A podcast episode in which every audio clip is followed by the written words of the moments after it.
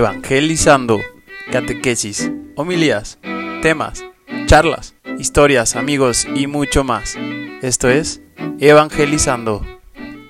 De esta celebración de Santa María Reina.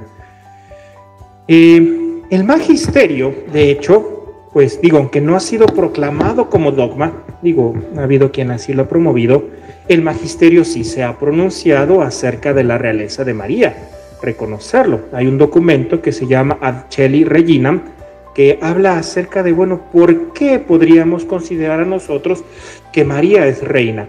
Y esto va muy de la mano con los fundamentos de la realeza de Cristo, porque de alguna forma el misterio de María se entiende a la luz del misterio de Cristo. Y lo vamos viendo, lo vamos a irlo viendo. ¿Por qué?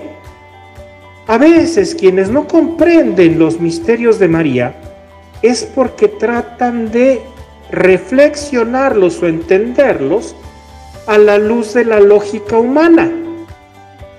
Entonces, para algunos no les pare, nos tiene sentido que María sea reina de cielos y de tierra. O más aún, algunos, para algunos no tiene sentido que María sea madre de Dios. Entonces empiezan a hacer unas revolturas es que si María es madre de Dios, entonces es madre de Dios Padre, entonces es abuelita de Jesús y al mismo tiempo es su mamá y su abuelita. ¿Y qué pasó ahí? Y les pasa como a Nicodemo, que cuando Jesús le explicó el bautismo y la importancia de renacer, no entendió. Entonces que uno siendo más grande vuelve a entrar al vientre de su madre y vuelve a nacer. No entendía. No entendía porque quiso discernir el misterio a la luz de la lógica humana. Y la lógica humana no alcanza. ¿Cómo vamos a meter a Dios en nuestra lógica humana? De la misma forma, son los misterios relacionados con María. ¿Por qué? Porque van de la mano con los misterios de Jesús. Entonces, ¿qué nos dice el magisterio? Dice que así como Jesús es rey, por tres razones específicas. Por naturaleza. ¿Por qué? Porque es Dios. Su naturaleza es divina. También asume la naturaleza humana, pero sin dejar de ser Dios es completamente hombre. Nos dice que también Cristo es rey por herencia, porque ha heredado el trono de David, su padre. Es de una herencia regia en lo humano, pero también en lo divino. Dios ha querido disponer dar en herencia a Cristo todas las naciones. Y finalmente nos dice que Cristo es rey por derecho de conquista. Cristo conquista su reino en la cruz.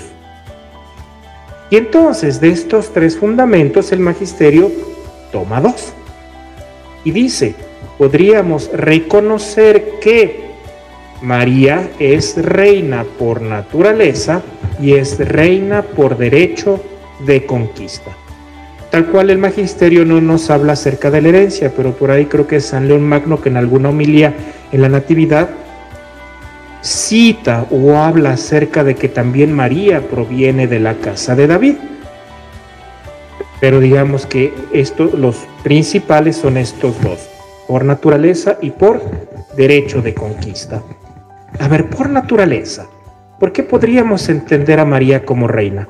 En la tradición judía, no es como la tradición occidental, que la reina es la esposa del rey. En la tradición judía, la reina es la madre del rey, la reina madre. Y de alguna forma, pues Cristo también se inserta en un momento histórico, en un lugar específico, con una cultura y una tradición específica. ¿Por qué? Porque Dios se vale de esos elementos para irnos mostrando las realidades divinas.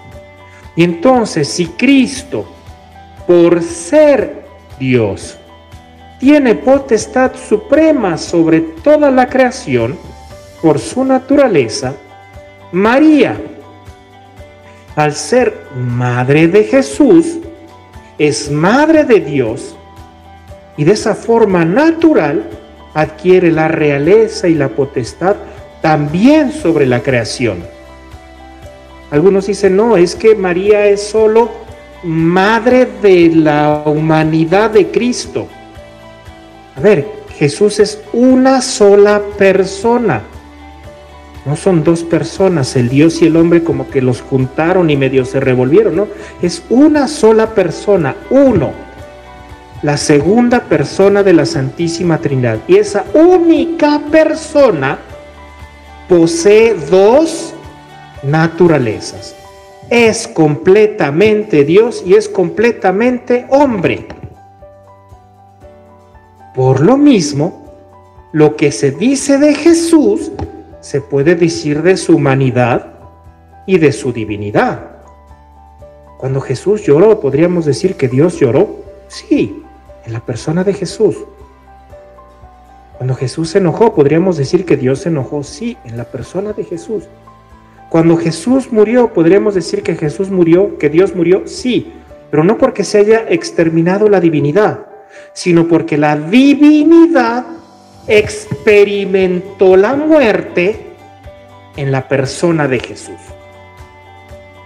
Y experimentó también la resurrección, porque es completamente Dios y completamente hombre. No lo separamos, no lo dividimos. Jesús no es bipolar, no tiene doble personalidad, es uno solo. Y entonces, si María es madre de Jesús, implica que es madre de todo lo que viene incluido en el paquete, humanidad y divinidad. Y para que no nos quede duda, si seguimos leyendo el Evangelio de San Lucas, cuando María va a visitar a Isabel, en cuanto Isabel recibe el saludo, escucha el saludo de María, que dice, bendita tú entre las mujeres y bendito el fruto de tu vientre pero lo dice, dice San Lucas, que Isabel llena del Espíritu Santo y a voz en grito, o sea, pegando en gritos. Si yo ahorita alzo la voz, es porque voy a decir algo más importante, ¿no? O porque quiero que pongan más atención, ¿no? Bueno, si Isabel pegó de gritos, pues es porque era muy importante lo que tenía que decir. Y además, si lo dijo llena del Espíritu Santo, pues es porque si de por sí la palabra de Dios es inspirada con el Espíritu Santo, ahora imagínense que la palabra de Dios hace énfasis que alguien habla lleno del Espíritu Santo. Pues es porque es importantísimo, ¿no? Y entonces lo que dice Isabel, ¿quién soy yo para que la madre de mi Señor venga a verme? Pero ¿quién es ese Señor? Porque lo dice con mayúsculas. Pues ahí si no se refiere a su esposo, Zacarías, no. ¿A quién se refiere con mi Señor? A Dios. ¿Por qué? Los judíos no podían pronunciar el nombre de Dios. El que le fue revelado a Moisés no lo podían pronunciar por la importancia del nombre. ¿Qué hacían? Guardaban silencio cuando lo leían, hacían una reverencia o lo sustituían por el Señor. Entonces, cuando Isabel dice la madre de mi Señor, reconoce a María como la madre de Dios. Y por ser la madre de Dios, es la madre del rey. Y por ser la madre del rey, es la reina. Y tiene esa potestad. Ahora, por conquista. Sabemos que Cristo vence al pecado, vence a la muerte, vence al mal por su sacrificio. De hecho, pues nos lo dice. Lo, leímos en la carta de San Pablo a los romanos. Así como el delito de un solo atrajo sobre todos los hombres la condenación, así también la obra de justicia de uno solo procura toda justificación que da vida. Es decir, todos fuimos condenados por el pecado de Adán, pero todos somos redimidos, salvados, liberados por el sacrificio de Cristo. Así como por la desobediencia de un solo hombre todos fueron constituidos pecadores, así por también por la obediencia de uno solo todos serán constituidos justos. Cristo, que fue obediente hasta la muerte, alcanzó para nosotros la salvación. Y en esa obediencia y en ese sufrimiento de Cristo se une estrechamente María.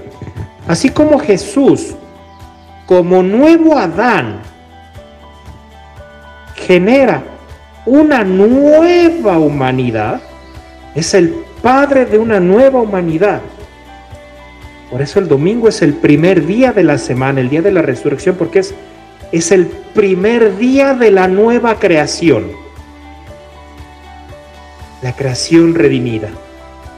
De la misma forma, María, como nueva Eva, es la madre de todos los creyentes. Y así lo dice el Apocalipsis. Cuando se refiere a la Virgen, aquella mujer que da a luz un hijo, que sube al trono del cielo y que después es perseguida por la serpiente, y cuando la serpiente no le puede hacer nada, dice que despechada, la serpiente se va a hacer la guerra al resto de sus hijos. Y dice, ¿y quiénes son los restos de los hijos de esta señora, que es María? Aquellos que cumplen los mandamientos y siguen las enseñanzas de Cristo, o sea, los cristianos. María madre de los cristianos. Como madre de esta nueva humanidad, María en su obediencia, he aquí la esclava del Señor, hágase en mí según tu palabra. Ese acto de obediencia de María se une al acto de obediencia de Jesús y es la causa de esta redención. Y María, que guarda estas cosas en su corazón, estos dolores, estos sufrimientos, de hecho hay una devoción a los siete dolores de la Virgen María, los dolores de la infancia, los dolores de la vida adulta de Jesús. María al pie de la cruz también ofrece su sufrimiento por la salvación de todos.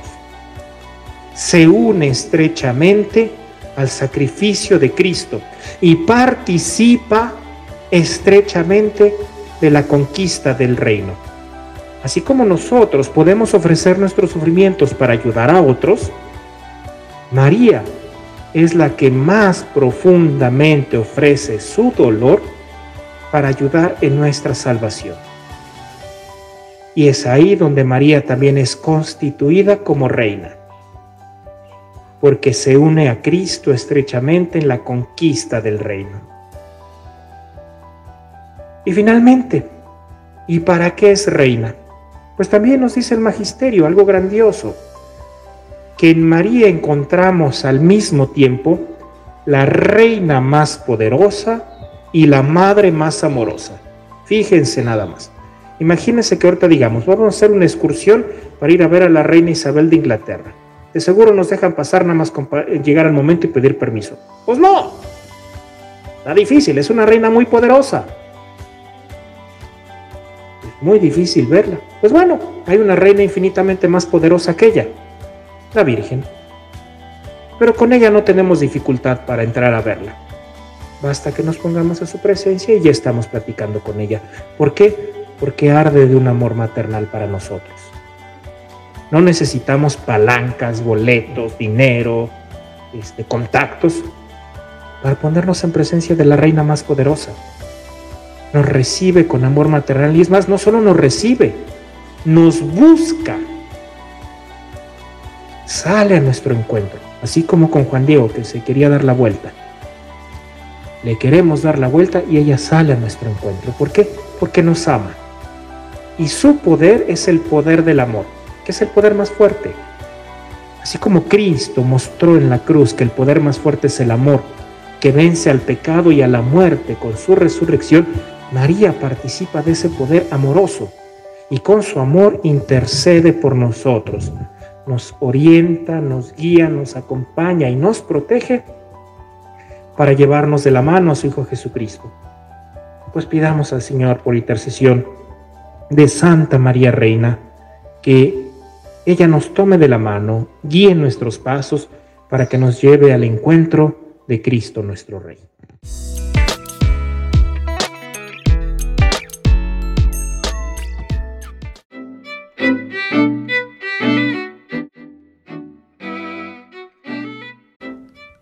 Gracias por escuchar el podcast del día de hoy.